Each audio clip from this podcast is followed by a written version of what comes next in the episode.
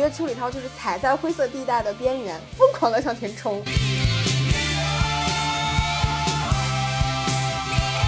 你们都换了 N 个偶像，可是我的偶像永远不会塌房，那就是刘德华。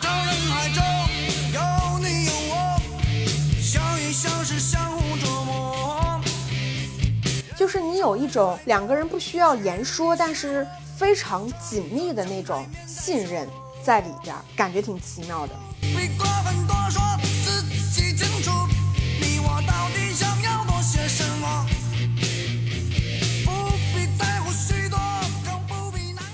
欢迎收听疗养院。大家好，我今天是想买一件文咏珊同款的黑色皮衣的小猪猪。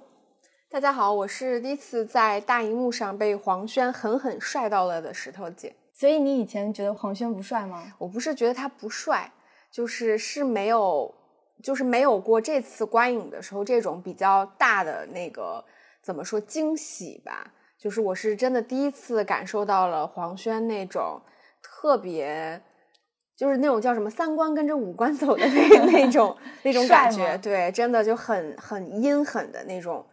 帅。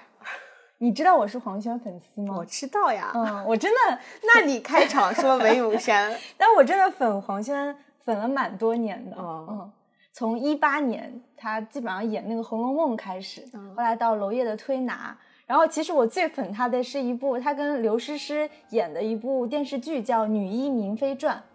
就当时我不知道为什么在看那个剧以后我就超级上头，所以这次你们家哥哥表现你还满意吗？非常满意，而且这是他第一次演反派啊，就是演这么复杂有趣的人物，嗯，嗯非常好，非常好。我看了他那个照片看了很久，还有他的那个观影团的那个映后我也看了好几遍。哦，那我们今天要聊什么电影呢？我们今天是要聊就是国庆档。的一部电影叫《九三国际列车大劫案：莫斯科行动》，我们一般都叫它《莫斯科行动》嘛。这个这部应该也是我们今年国庆档唯一一部预备要聊的电影。你国庆档目前看了几部电影？我看了两部。嗯嗯，我是看了那个张艺谋导演的《坚如磐石》和这部《莫斯科行动》。我除了看了这两部，我其实还看了一部，好像也没那么热血沸腾，就是魏翔主演的电影。嗯。所以相当于国庆节看了三部，也算是挺有发言权的，对吧？对我们觉得，《莫斯科行动》是今年国庆档最值得看的一部电影吧？对，反正我自己是蛮推荐的。在节目正式开始之前呢，还是非常欢迎大家能够加入到我们疗养院的听友群。那如何加入呢？可以关注一下文案里的入群方式。那除此之外呢，最近疗养院也是进军小某书了，嗯，就是我们有有在小某书上发一些我们旅行游记的 vlog，包括我们日常参加一些有趣的活动的分享等等。所以非常欢迎大家能够移步到小某书，嗯。那今天这一部，因为我们现在是简称《莫斯科行动》嘛，它是由韩三平和刘德华联合监制的，陈大明编剧，由邱礼涛执导的。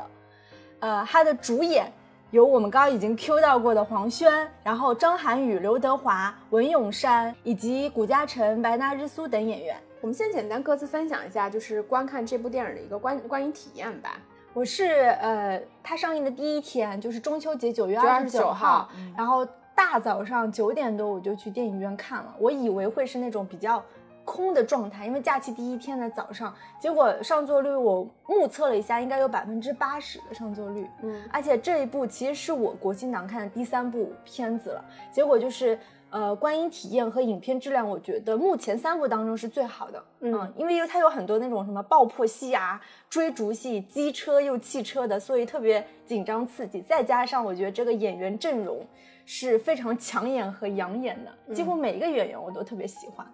嗯，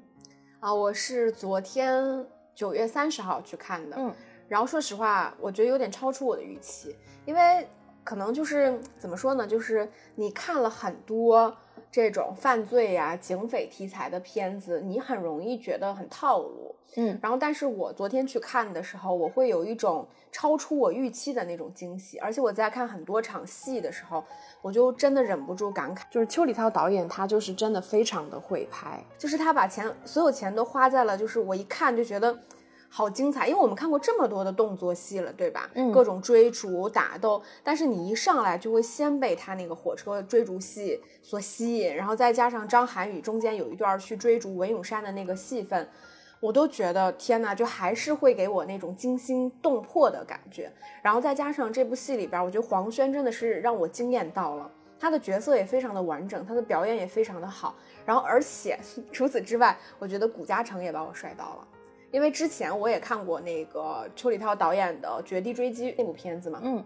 然后那个时候你不会对他有就觉得这小伙长多帅，但到这部里边，他不是那个造型本身有点复古嘛，留着一点中长发，然后这个角色内心呢也有一些些小变态，但是又有一些些小赤诚的部分，反正就是人人格有点复杂，但他长得又很帅。所以我昨天看的时候，再加上除了你知道我看的时候我很投入，坐在我后排的几个大哥也是那种，然后就比如说谷嘉诚和那个文咏珊有一些这个，因为他俩也情侣嘛，有一些嗯对手戏什么的，然后那个大哥就在后面，哎呀。怎么这样？就是就是，就反正整个的观影体验也非常好，而且这个片子就是你看完了，你不会觉得时间很长，嗯就整个从头到尾那个心情是很完整的。节奏特别快。我觉得嗯它就是一环扣一环吧，对就是它的剧情设计也很合理，嗯，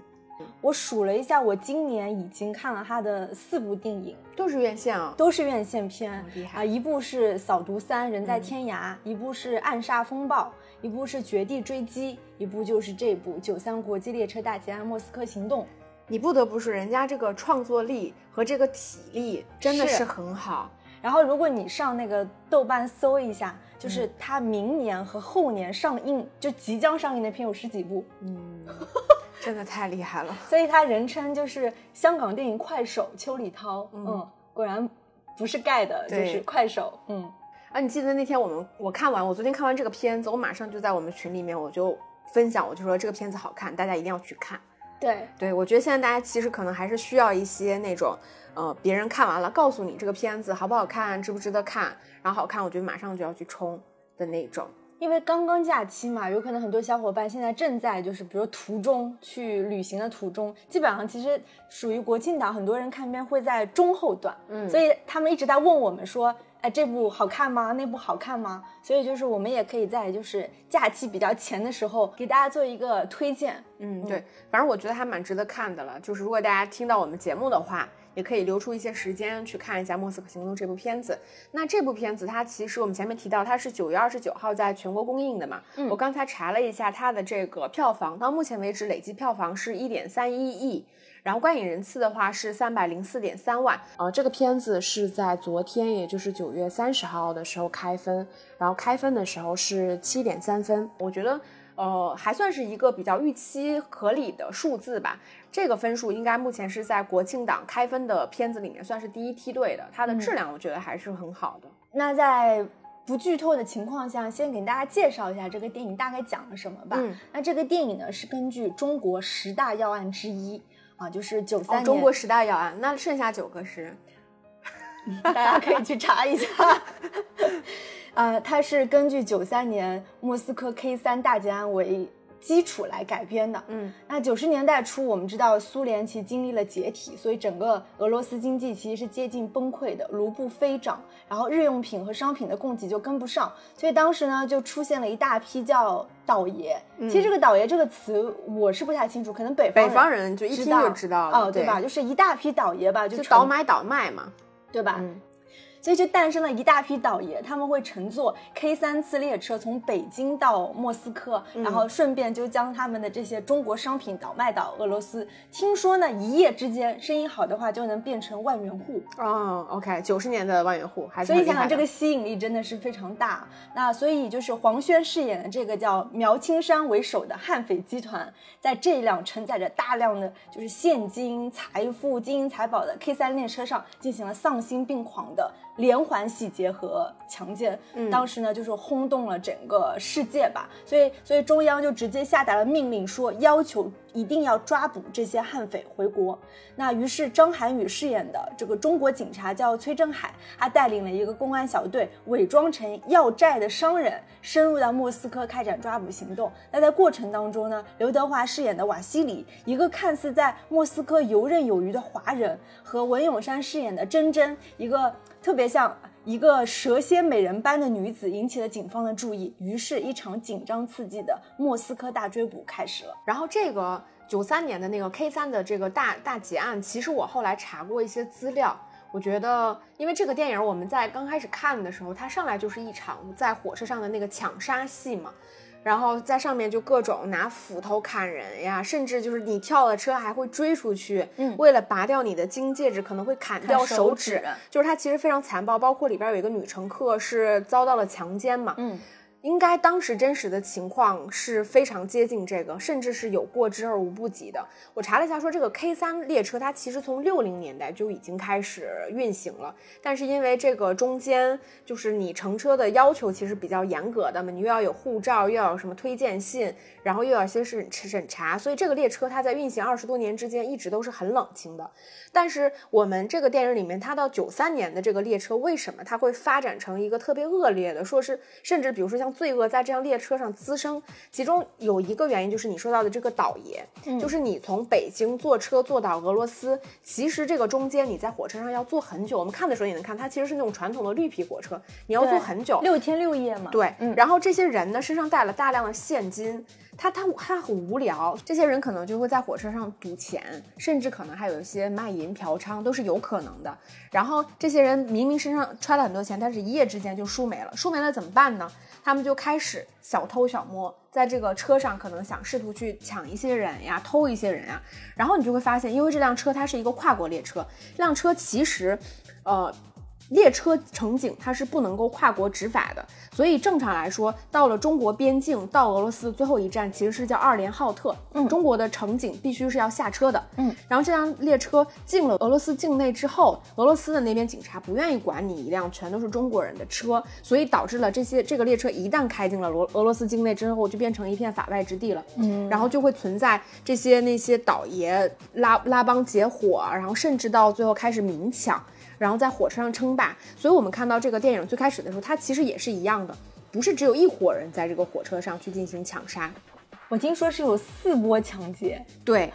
对，就是真实的案件嘛。九三年五月二十六号 K 三的那次，其实是有四波抢劫的，就是因为经历了这个四波的抢劫之后，那整个列车上的人都疯了，想说也太惨了，这以后怎么做生意？所以他们才报警，也是因为这个事件发酵，才导致九三国际列车大劫案。我当时听说这四波抢劫啊，第一波就是一出那个二连浩特之后，在蒙古境内第一波抢劫，当时的这些啊贼匪，他其实是手持主要是瓦斯枪和匕首，嗯，来抢劫护照啊钱财。然后第二波就是那个真实案件当中比较有名的一个叫朱三，一个叫赵二姐，嗯，他其实是一对怎么说？亡命鸳鸯吧，他们为首的第四波进入俄罗斯之后，他为首的是叫牛顿。嗯，基本上这四波抢劫，据说总共抢的超过七千美元、几十万卢布和无数的金戒指、财宝等财物，真的是丧心病狂。不是我想说，这些人有多少钱啊，经得起这波人一波一波又来洗？所以电影里面他其实也有也有讲到嘛，嗯，就是其实它是有几波势力，如果大家能够达到达成一个平衡呢？就可能相安无事，相对而言你就去在这个火车上去抢亲。但如果你破坏了一些规矩，对吧？像中间那个一撮毛，他不就是背着那个苗青山自己去抢了那个火车，结果出了事儿嘛？是，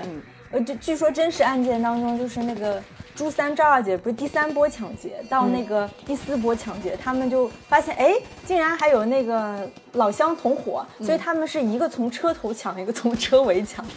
震惊了，到这种程度，而且据说，因为很多车上的人不是倒爷嘛，其实跟那些所谓的悍匪很多都是老相识，在当时的情况下，就是熟人也抢，亲戚也抢。天哪！而且就是电影当中不是也出现，就是乘客就是跳车嘛，然后那些悍匪真的就是跟着他们一起跳车，然后拿匕首在捅他们，所有这些都是取自于真实的案件，真的好混乱啊！就我们了解九三国际列车大劫案的真相之后，尤其是女性乘客，我们会在看这个电影的时候，你会觉得在这一点上还原的非常真实。然后，呃，实际上真实案件他们追捕这些人，基本上是最晚的，其实是追到两千年以后，才把最后的这个劫匪落网。听说是有四大团伙，一共六十多个人判刑了，三十一人被判处无期徒刑。十四人被判处十年以上有期徒刑，所以是性质很恶劣的一个案件吧。嗯，因为刚刚正好带大家就是还原了一下真实的这个丧心病狂的 K 三案，因为这部电影是在一辆列车上发生的，然后。我们可以给大家种草一些同样是火车题材的电影吧。有一部我很喜欢，就是一九七四年的《东方快车谋杀案》，非常非常经典，对吧？阿加莎小说改编的。然后还有一部是韦斯安德森的《穿越大吉岭》。嗯，你会发现韦斯安德森拍火车也拍的五颜六色的，色彩非常饱和。还有一部是二零一三年的《雪国列车》，以及二零一六年的《釜山行》。其中《釜山行》是这么多火车电影当中我最爱的一部，你肯定没看过吧？《釜山行》，我我怎么可能没看过？我以为你不敢看。《釜山行二》看了吗？《釜山行二》没有看。那我也给大家推荐一些吧。我自己其实有一部觉得很好看的，是一九七六年的《卡桑德拉大桥》。嗯，然后是那个乔治 ·P· 科斯马图斯导演的。然后这个片子，因为它是因为好多拍这个火车的。电影呢？为什么大家爱看？因为火车它其实是一个密闭空间，对，就是当它开始运行了之后呢，它在这个运行的这个空间里边，其实会形成一些封闭性，与世隔绝了，对，与世隔绝了。所以这种电影通常会跟我们说犯罪，嗯，然后跟这种惊悚，嗯，对吧？然后这种类型的电影相结合，像我们今天聊的《莫斯科行动》，它其实虽然，呃，火车不是占整个电影最大程度的这个景别。但是其实它是这个整个故事的源头，包括它贡献了几场我觉得在火车上很好看的这个就是动作戏，嗯，对我觉得它调度也做得很好看。然后这个卡桑德拉大桥呢，它其实就是算是一部密闭空间电影，它就是主要的场景也是发生在一辆开往斯德哥尔摩的这个火车上。反正这个电影啊，就是是蛮好看的，我推荐大家看。其实我觉得我我昨天看那个莫斯科行动的时候，我我认真的觉得。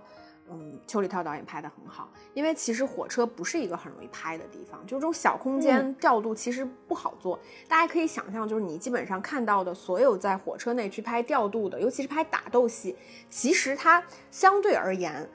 会很难。它最常做法就是从一节车厢到另外一节车厢到另外一节车厢，它以这样的方式去推进，避免观众去无聊。但是我们昨天在看《莫斯科行动》这个片子的时候呢，你会发现，因为它要。在这个里边，最主要的场景其实是在打斗戏，然后它最主要切换的场景其实是包厢跟那个包厢的火车过道。嗯，它最常做法其实就是通过窗户去打破，就是这个空间内跟空间外。然后来制造一种，一旦这个人去突破这个空间边界的时候，就这个人证明这个人他处在危险边界，因为火车一旦运行，外界就是很危险的嘛。是，所以他最长的做法是这样的。然后包括这个人物从室内到室外的这个调度，就我昨天觉得他这个火车是正经拍的挺好看的，而且就是因为它是一个绿皮火车，它是全卧铺车厢，除了它的餐车。是大家可以坐下来，所以就是可想而知，它可能不如像雪国列车那个 空间那么大，对对吧？嗯，也不会像是釜山行这种比较规整的，就是座位的戏。但是釜山行其实拍的不好看，那个火车里边的戏，它就是追逐呀，对，就是几拨人对峙追逐，基本上就是往前一个方向嘛。对，是丧尸和人的追逐，单线的那个方向的运行方向的，所以你就想那个卧铺车，而且我们知道我们的卧铺车其实是分什么下铺、中铺和上铺，它的空间是非常非常狭窄的。软卧车厢没有，软卧车厢只有两层，下铺跟上铺。哦，对，嗯。然后不断的就是，就像你说的，因为它是绿皮火车，所以它那个玻璃还是相对能打破的。如果换到现在的和谐号，它可能那个玻璃是很很难突破的。你你有坐过这种长途的软卧火车吗？绿皮的？我没坐过绿皮的，我坐过 Z 字头的。嗯，Z 字头应该就是白皮的吧？没坐过就没坐过吧，就是我没有坐过 K 字头的。嗯。其实坐坐火车的时候，就是坐那种绿皮车，然后坐软卧车厢，那就是很好很好，很开心了，真的超开心的，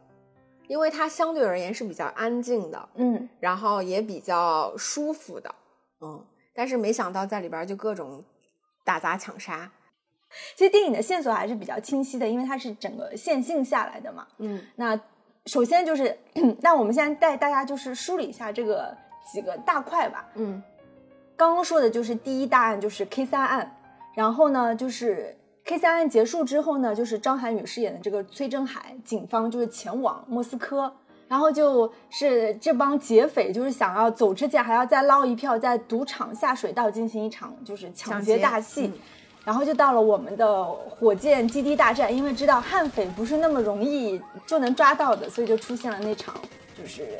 买飞机报废的火箭基地的戏份，然后一直到最后，它其实是一个秘密押解回国的过程。然后就是到了那个秘密押解回国的阶这个阶段，但是没想到故事还没有结束，因为其实苗子文跟他的那个俄罗斯大嫂就来解救苗青山，所以又发生了一场比较大场面的火车爆炸戏。那我们通过刚刚讲到的一些，比如说火车啊、下水道啊、废弃火箭基地的大场面的动作戏，我们可以聊一聊，就是这部电影，因为它。算是一部犯罪电影，它有很多类型元素，就是我们可以聊聊我们比较喜欢的类型元素。因为这个片子它其实是一个警匪片嘛，警匪动作题材的这么一个电影。然后我其实觉得它它它可以类型化表达，可以分成几个部分吧。第一个部分其实是动作戏的部分，因为它它这个部分比较丰富。比如说第一个就是追击戏。嗯，有在这个火车上边的，有在这个街头的汽车戏份，然后还有这个地下水工骑摩托车，然后还有我们提到的这个战斗机的部分，就是它的交通工具用到了就很多，然后再有其实就是战斗类型分成枪战，比如街头的枪战，包括这个地下水工的枪战，然后在那个火箭基地的这个枪战就火拼，然后甚至包括他们在返程的时候那个换火车底盘和车轮改造的那个过程当中的那个枪战戏。然后以及再有就除了枪枪以外，就属于热兵器以外，还有一些冷兵器，比如这个斧头、刀，它基本上就是发生在火车上面的一些近身搏斗和砍杀的戏份。然后除了这个戏份以外，还有一些爆破戏份，比如说这个飞机爆炸。然后炸火车等等，所以大家可以想象，就是在我们提到的两个两个小时出头的这么一个片子里边，他在追击的动作戏份上，然后兵器上、爆破戏上，其实塞的是很满的。所以你基本上再加上它的递递进层次，其实是叠加式的。当那个就是那个战斗机出来的时候，我就已经震惊了。然后我都没有想到那个战斗机。真是花钱了，就是你哎，反正大家去看吧，就是真的是花钱了。然后除了我们说动作戏的部分，它另外一一层，因为它是一个犯罪题材片子嘛，它的主线其实就是一个案件追踪，就是猫抓老鼠的这个过程，然后中间有一些猫鼠互斗的这个戏份。那这个部分它其实算是一个双线叙事转三线叙事，双线其实就是张涵予饰演的这个警察的线。对吧？他们怎么去通过一次就是这个火车上意外碰到的这么一个抢劫戏份，然后锁定了两个嫌疑人，就是这个韦永山饰演的这个珍珍和这个张美玉饰演的一撮毛，然后跟随他们来到了俄罗斯。所以主要一条线是警方他们的这个追捕进度，然后另外一条线其实就是黄轩饰演的这个苗青山。对吧？他是怎么作恶的？其实电影除除了上来就是，哎，真的挺变态的，带一个小 Walkman，对吧？然后听着音乐，穿着贼时髦的那种夹克，然后但杀人杀起人来就是手起刀落。然后这个电影其实真的给黄轩制造了很多那种冲撞的部分，然后就是去塑造他这个人物内心的一些扭曲和变态的部分，然后也以他如何去推进他的这个犯罪线，对吧？他不满足于火车抢劫了。那他可能就是有要再去赌场干一票，然后包括他接下来跟他的兄弟以及弟妹之间的这个爱恨情仇，对吧？然后最后三线叙事其实是由这个真真，也就是文咏珊这条线岔开来，我们才接到刘德华这个饰演的这个瓦西里的线。他其实跟那个黄轩那种呃地痞地痞流氓式的那种直冲的那种犯罪分子不太一样，他其实是一个赚的倒，他其实更像是倒爷。对吧？他在俄罗斯本地的那种倒爷赚的是这种坑蒙拐骗的钱，然后再到他的这条线，所以到了三线之后呢，在警察和黄轩之间，其实就是由刘德华饰演的这个瓦西里中间摇摆，来制造这整个案件推进的不确定性，然后把这三个人物锁定在一起，推进整个案件。那除了案件追踪之外，另外一重其实就是所谓的人物关系嘛。那除了我们知道这个警匪两侧，更多的它其实是亲密人之间的这个关系。比如说这个瓦西里和苗青山之间原来是师徒，但他们为什么反目？他们在一起那种亦敌亦友、互相利用的这个关系是哪里来的？包括这个苗青山和苗子文的这种兄弟情，但是有点畸形变态的这种兄弟情，然后以及爱情，对吧？这个里边爱情线，我觉得珍珍和瓦西里的那个爱情线也是有一点欲说还休的那种戏。所以通过情感呀、案件呀，然后包括一些动作戏串联起来，我觉得最终完成的就是这部电影。你刚刚说到各种爆炸戏，然后是递进深，就想到这几年拍这种大场面爆炸戏的邱礼涛，真的是非常费交通工具，因为他在拆弹专家当中不是炸地铁就是炸香港机场啊，然后在扫毒里面就是还是要炸那个什么金三角的那个毒枭基地，嗯，然后到这一部里面又开始要炸炸火车，所以就感觉邱礼涛他非常费。但我真的觉得他真的很会花钱。嗯，我觉得，我觉得大的大的动作电影就是你就是要花钱花到让观众感觉到真实。就是你要让他哇，这这东西越庞大，就是越被摧毁的那种快乐的感觉。这个是大场面的电影，我觉得应该给到观众的。嗯，你不要跟我说这个服装它做的多么精细，嗯，手工多少个工人手工缝。当然不是这东西，不是说一定不要做，我是说我作为观众，其实我更喜欢那种你花了钱就要让我看到的那种，你会觉得这票价花的真值啊。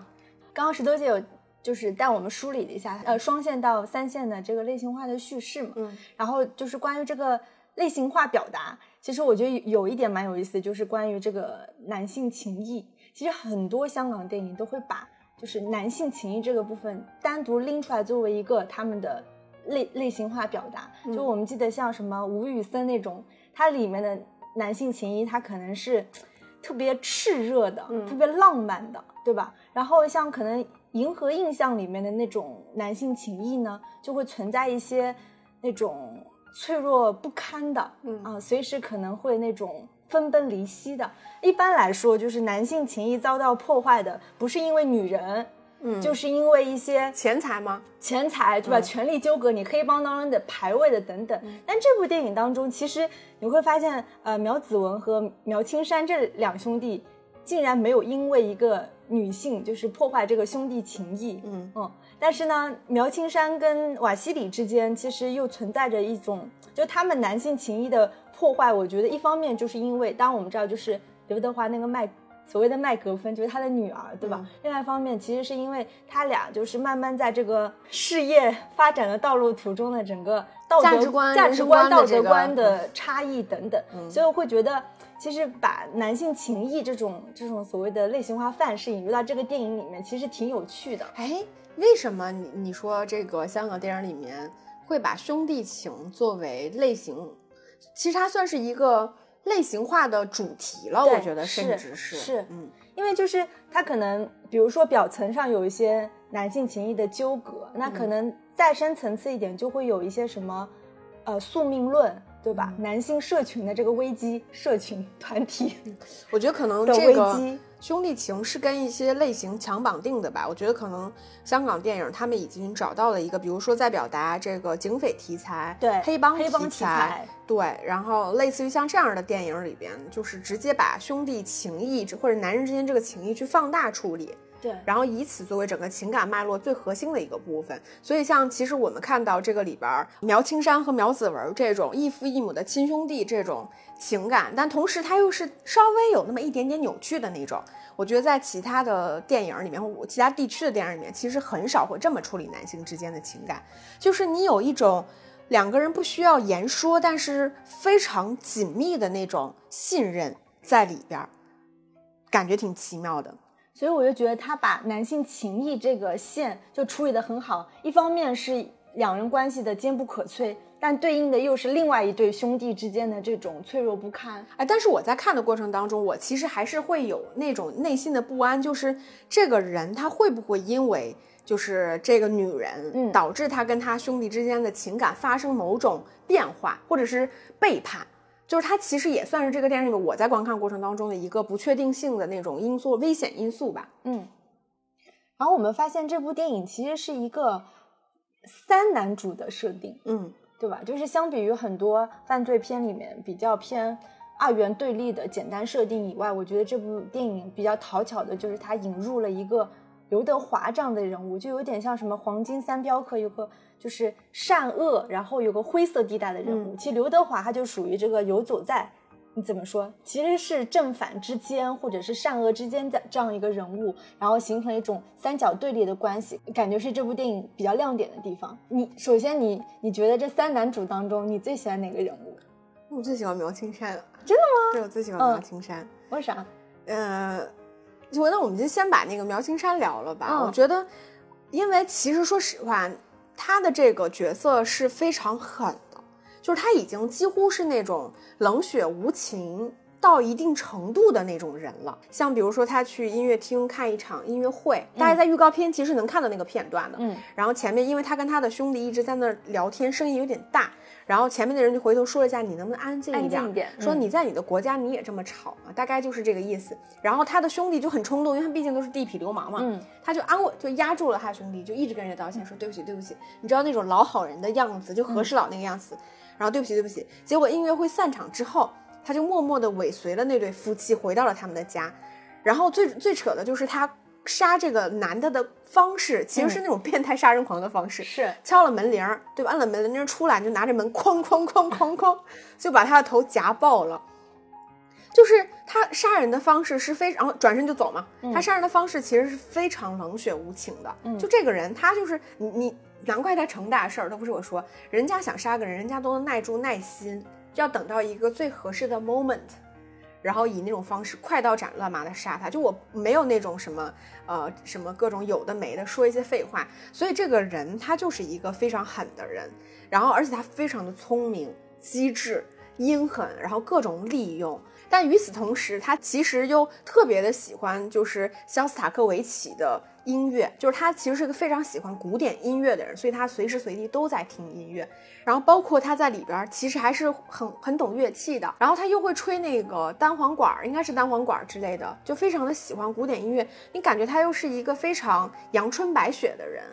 就是这种冲撞的极度极度矛盾的人，然后在黄轩的身上，你就会觉得很成立，因为到电影里面有一幕，其实是他在幻想中，他幻想他是另外一重身份，他是非常体面的站在这个舞台上去表演，别人对他置于掌声和关注的时候，你会发现那一刻仍然是成立的。就是黄轩这个人物身上，他其实是带有这种混合的特质，就是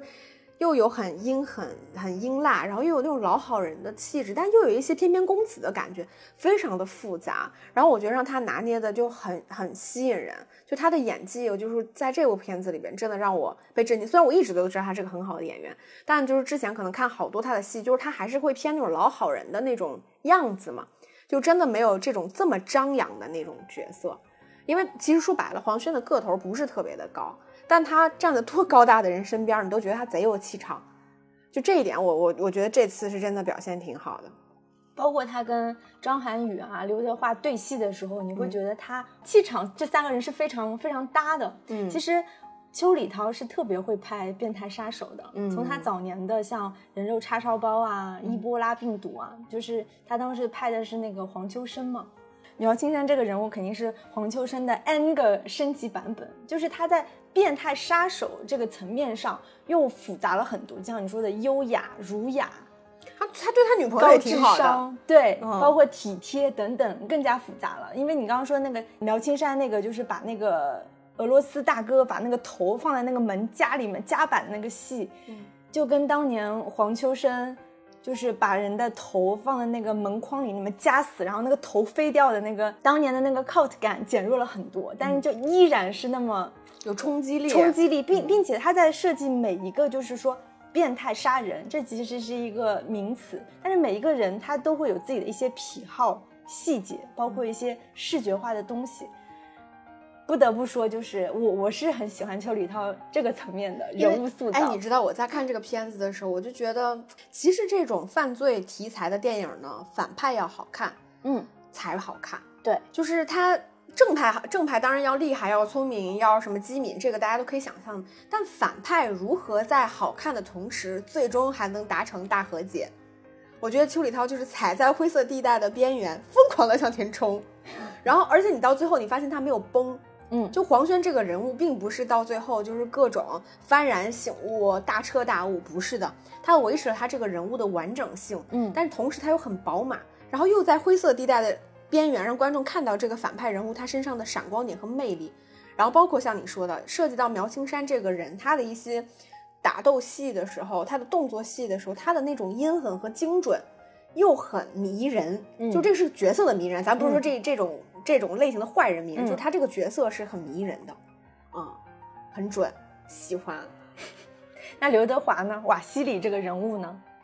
瓦西里这个人物，我觉得他应该有延续一些些，就是他之前演那个呃《拆弹专家二》里边那种因为那个角色他横跨的跨度更大嘛，从一个好人到一个坏人，再到一个好人，对吧？他有一个多重面相。嗯，然后这个里边，我觉得他他的切换，就是瓦西里的切换，其实是更暧昧的。就是拆弹专家，我觉得他的切换其实是比较容易让人抓住的，他到底当下的想法是什么？但我觉得瓦西里在某些个瞬间，当三方对峙的时候，瓦西里就是中间的变量。对，就是他到底会站在什么哪一边，做什么样的选择？其实对观众而言有一些些未知，因为张涵予有一些就是崔振海，就警方这边他有一些自己的立场，他会安抚他，然后像那个苗青山，他会就是怎么说刺激他，对吧？逼迫他，所以在这种极端的环境下，这个人物他到底是好还是坏，你很难精准的判断。所以，我我会觉得他他这个人物，再加上设计了一个就是这个他的女儿的这个戏份，其实在这个电影里面他已经非常回避的，就是关于真真的这个戏份，其实也是他的一个软肋。对吧？这个软肋也是直接导致他中间发生一个很重要转折的一个点，但这个点就是他非常压抑，从来没有对人言说过的一个东西。所以我觉得他这个角色就是你前面看他各种，对吧？长得又帅，然后在当地非常的运筹帷幄，在这个商界，对吧？然后那个黑帮各种游走，然后还有技术又有脑子，然后非常的体面。但是到他最后的时候，你会发现，当他真的卸下所有的这些伪装的那一刻。他那个样子，我就觉得，哎，我也是很喜欢瓦西里这个人物，我觉得他也是。所以你最喜欢的，其实我是喜欢瓦西里哦，因为我我觉得这个人物，包括他就是对于他女儿的这个设定，其实也蛮符合邱礼涛很多电影当中对于这种人物，他每个人物他要设计一个执念的人物，就所谓的那个麦克风，像什么《暗杀风暴》里就是。呃，他去世的妻子，然后他这部就是一个穿红衣服的女儿，然后他在这个瓦西里这个人物上，就他这种什么正邪游走，其实蛮有邱礼涛他所谓的这种隐语的系统。嗯，我最喜欢的那场戏就是接近结尾的时候，瓦西里在崔振海的带领下，终于在列车站台上见到了他的女儿，然后因为我不能剧透嘛，但其实。就是在瓦西里跟他女儿之间的对话当中，其实是产生了一些对话的不可通性。你会觉得，就像邱礼涛之前的电影一样，可解读的方向特别多。再加上我特别喜欢，就是电影里面很多个刘德华的造型，比如说他穿那个美拉德风格的皮衣，孔雀蓝的风衣，我还是觉得就是，呃，我那天我看到很多那个听众在那边留言说。你们都换了 N 个偶像，可是我的偶像永远不会塌房，那就是刘德华。嗯，那说完了瓦西里跟苗青山，那肯定不得不提一下张涵予。哇，张涵予他怎么越来越帅了？为什么他到这个年纪还这么帅？而且他的那个他的台词功底一直都很好。对啊。但在这部戏里面，就是他只要那个出场那一说话，我就感觉这几个贼是休想逃。我觉得他的那种那种气场。真的是很镇得住刘德华。嗯，我倒是觉得他这个里边，其实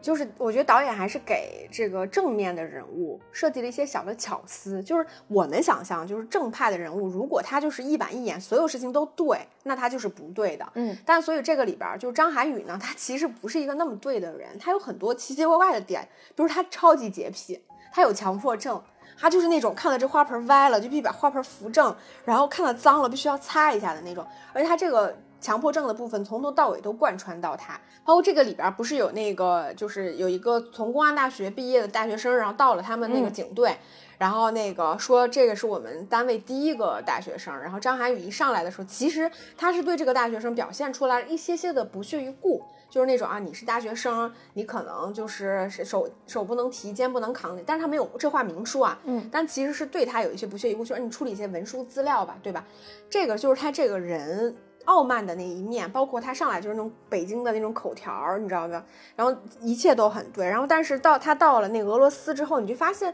他这个人该奸猾的时候呢，他又很奸猾，很圆滑，就说他真的像是商人，你也相信，对吧？然后到了该让他演动作戏的时候，咔咔就是干。就是就是有还是有一种那种不怒自威的感觉，然后我就觉得他，就张涵予确实是挺帅的，他已经六十了，天，嗯，张涵予已经六十了，但是整个人感觉说起来精神抖擞的那种。这里面补充一个，就是跟原型人物的对比，因为张涵予不是饰演的是警察嘛，嗯其实他们最后想要把这几个犯人秘密押解回国，有个特别大的难点，首先就是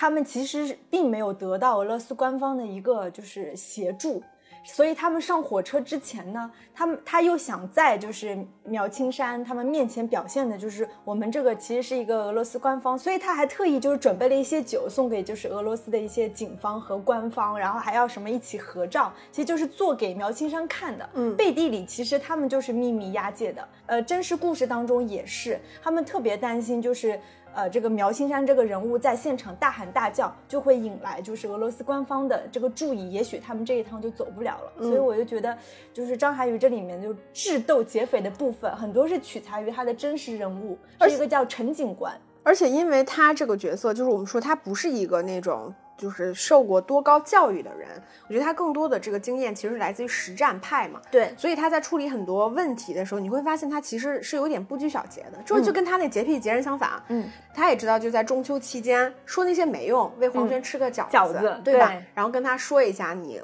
就是人人在他乡的那种思乡之情，然后对吧？包括他他的那个小兄弟，不是在医院躺着的时候，那 病病患呀，结果他拿了两瓶酒，大家一块儿干个白酒，就他其实有很多不拘小节的那个部分，包括他怎么去游说这个犯人。第一第一场就是他们他们抓到那个一撮毛吗？啊阿日娜的时候，抓到阿日娜的时候，就是抓到第一个那个小喽啰的时候，不是吸了一口烟。给了他，让他抽，就是这种细节，就是他其实是一个不那么按规章制度办事儿的人。这个人他其实就是一个非常灵活的人，所以我觉得张涵予，因为他演了太多正面的角色，以至于说他这个形象一出来，大家觉得就是一个非常正派的角色。但是他还是会在每一个不同的角色里边去给他设计一些属于这个人独属的一些小的细节上的东西，让观众去分辨这个人物他的一些独特性。我觉得这个确实是一个非常厉害和成熟的演员才能做到的。在聊完了三位男性角色之后，我觉得在最后，其实我们应该再聊一下这部电影里面的女性角色。那这个电影里面，其实最具有代表性、值得我们去聊一聊的女性角色，就是文咏珊饰演的这个女性角色珍珍。因为电影一开场，其实就是珍珍她先在火车上，然后去帮助这个犯罪团伙踩点儿嘛。然后她一出场，其实就非常的美艳，奠定了一个这个蛇蝎美人的形象。其实我最早在看预告片的时候，我也是一眼就被她惊艳了。因为文咏珊其实前几年我看她的片子的时候，因为她是个大美女嘛，但她走的其实都是那种清汤寡水的美女的路线。但是我觉得她这两年演戏开始就是打开自我，走一种蛇蝎美人的路线，就把她非常就是美艳的，然后具有攻击性的，然后有一些神秘的那种色彩，我觉得开始运用在这个电影里边。那这个片子其实我觉得就某种程度上可能算是把这种蛇蝎美人的形象推到了极致。那他在这个电影里面虽然戏份称不上特别特别多吧，但他在这个电影里面其实是一个非常重要的角色，无论是在情感线上，还是在整个叙事的推动线上，因为他是唯一一个真的跟我们说到三线里面三方其实都有关联性的，就跟黄轩这边、刘德华这边，然后包括张涵予这边，然后也是他在关键的时刻其实起到了一些推动整个案件走向的一个作用。当然，最后他的结局我们不剧透。但也确实是一个还挺让人意难平的这么一个形象，再加上我觉得，其实，在这种呃硬汉气质特别明显的电影里面，有这样一个呃怎么说，算是比较美艳的，然后但是在叙事上又挺重要的这么一个女性角色，我我我其实也是想了想，好像没有其他的更比文咏珊的这个真真更像是蛇蝎美人一样的形象了。就我觉得她她在这个片子里面表现确实也是非常的。抢眼，我们肯定要聊一聊，就是这部电影里面其实也有提到一些啊、呃、服化道真的做的特别好，尤其是九十年代那种复古美学啊，嗯，呃，在文咏珊的部分，我觉得体现的淋漓尽致吧。我还特地记录了一下文咏珊里面的三套造型，分别穿了什么衣服，因为我觉得是可以 copy 下来的。首先，她的头发都是那个垫高的斜刘海，然后是黑色复古的。大波浪。其次呢，她的妆容走的是一个唇线勾勒的是很明显，这个其实是很复古的一种妆容。嗯因为现在这几年其实反而是流行那个唇线模糊，对吧？嗯我们涂口红的时候，你要故意把那个上半部分去去抹掉，但她走的是一个啊、呃唇线明显的路线，然后她的妆容是偏那种。大地色的眼影，还带点那种小烟熏。然后她的衣服我最喜欢的那一套就是她的黑色皮衣风衣外套，里面内搭了一个黑色毛衣和红色 A 字裙。然后他三套衣服当中，他都戴了珍珠项链，有那个馒头珠的珍珠项链搭配一个吊坠，还有那个双层的小珍珠，像像刻石一样的那样搭配。然后以及他的那双黑色及膝长靴，简直就是又飒爽又美艳，超级好看。说到彩盘，就是他在火车上那个彩盘的造型，就是玫红色的紧身西装，然后黑色蕾丝背心的内搭，下身是一个黑色蛇纹的包臀裙，然后还搭配了一个疑似香奈儿，应该就是香奈儿的那个经典的那个腰链的那个那个造型。所以我会觉得，就是文咏珊整体的三套造型吧。所以我会觉得文咏珊这几套造型全部是我想直接原封不动 copy 下来复古穿搭的造型。嗯，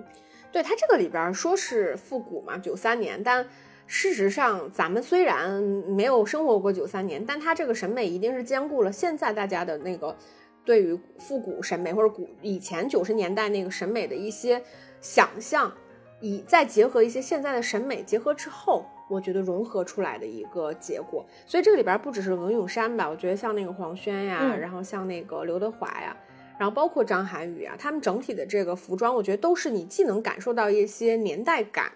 但是同时又是符合现在审美的一些东西，就它有一些些夸张的元元素在，但总体还是非常好看。但你如果说复古，我觉得给我最大的印象，其实这个电影一开场。因为这个电影一开场的时候，它拉开其实是用黑豹乐队的《无地自容》，嗯，然后配了一些就是当时九十年代的一些素材，